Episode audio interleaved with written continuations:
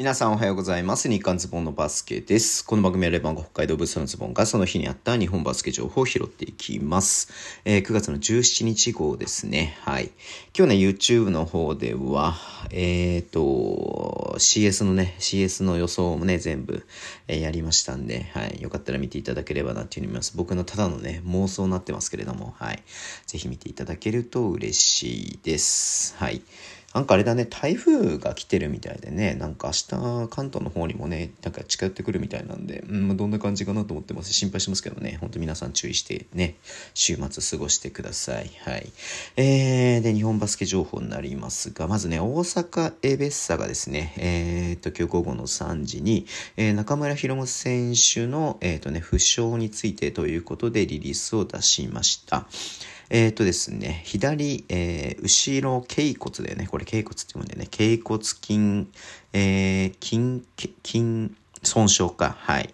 なんでまあ全治1ヶ月ということなんで、まあ今からですと、まあ11月ぐらいになっちゃうのかな。全治ね。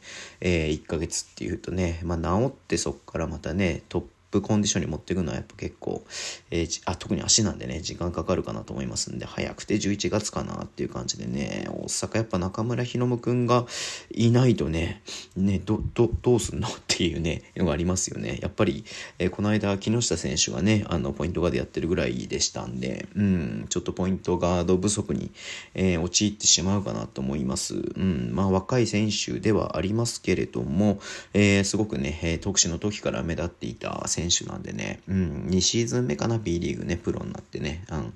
なんでちょっとね、まあ、いち早くね、いち早くというか、まあ、しっかりね、直して、えー、ね、あの、早く戦線にね、復帰してほしいなっていうふうに思ってています。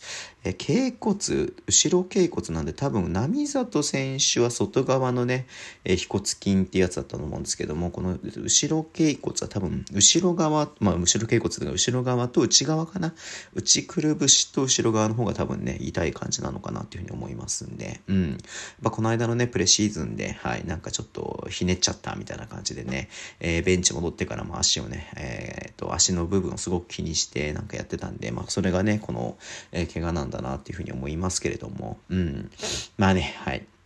すごく有望な選手だと思いますので、えー、ね、早く戻ってくることを、えー、期待しています。はい。今日ね、ちょっとそんなに本当にね、あんまりこう、なんていうの？えっ、ー、と、うーん、ニュースがなくてですね。えっと、あと、ま、渋谷か。はい。えー、渋谷ね、あの、ユニフォームサプライヤーはチャンピオンで多分変わらないと思うんですけれども、はい。えっ、ー、と、なんていうの、これ、G スターインターナショナル株式会社とね、ウェアサプライヤー契約を締結したということで出てました。はい。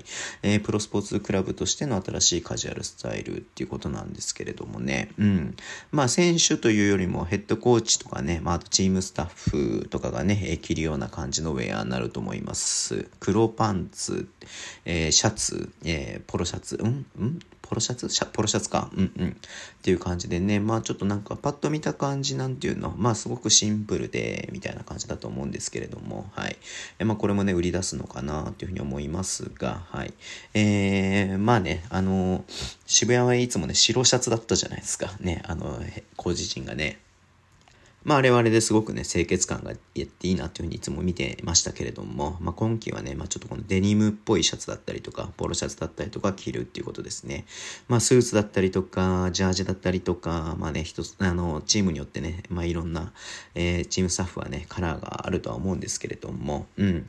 まあ、こんな感じでね、まあ、渋谷も、はい、まあ、渋谷っていうね、街を考えて、よりスタイリッシュにね、やってほしいなっていうふうに思っています。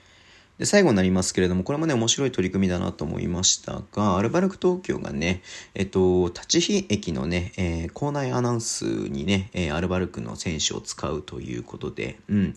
えっと、平岩選手と笹倉選手がね、えー、っと、この校内アナウンスを担当するということで、いや、これ多分初めての試みじゃないですか。ね、すごく面白いなっていうふうに思って見てました。うん。まあ、来季からはね、えっと、代々木に戻るのかな。まあ、立ち日でも多分何試合かはね、やるとは思うんですけれども、はい。まあね、結構立ち火でのね、開催が板についてきたところではあってね、まあこう、地域に愛される新規が持たれるって意味でもね、まあ立ち火普段ね、まあでもあそこもあんまりこう住宅街っていう感じじゃないからね、うん、通勤で、まああのララポートとかにね、え通勤で来てる人とかがね、あの、あ、バスケやってるんだ、みたいな感じでね、そこでね、まあより、えー、知れたらね、まあいいか、いい効果はあるんじゃないのかなっていうふうに思いますんで、まあこういう面白い試みね、どんどんやっていってほしいなと思ってます。えっ、ー、と、まあ今シーズン中、うん、シーズンの終了までね、ずっとやるみたいなので、はい。えー、1時間間隔で放送ってことは、たまにしか聞けないのか。うん。ね、ま、ま、あの、全部のね、電車に対して言うわけではないんだなっていうふうに、あの、書いてありますけれども、はい。えー、楽しみですね。はい。えー、ということでね、終わりにしたいと思います。えっ、ー、と、YouTube で主に情報を発信します。ぜひフォローお願いします。えっ、ー、と、あとなんだ、えー、ジオトークナップで聞いる方はハートボタンを押してください。今日ですね、あの、ポッドキャストを配信しました。えー、ボクさんといってね、島根の、えー、解説をされている元ね、島根の選手なんですけれども、はい。ボクさんがね、えー、来ていろいろとね、お話伺ってますので、ぜひね、聞いていただけると嬉しいです。今日で多分599回目かな？うん。明日は多分600回目なんだけど、まあ、僕あんまね、そういうなんか、なんていうの、霧のいい時にね、あんま結構覚えてなかったりとかするので、明日普通にやって普通に終わっちゃう可能性がありますけれども、はい。えっ、ー、とね、いつも聞いてくださってる方、本当にありがとうございます。はい。えー、ではね、今日この辺で終わりにしたいと思います。えー、っと、え？なんだっけ？あれいつもなんつってんだっけ？あ、思い出した。はい。今日もお付き合いいただきありがとうございます。それでは、いってらっしゃい。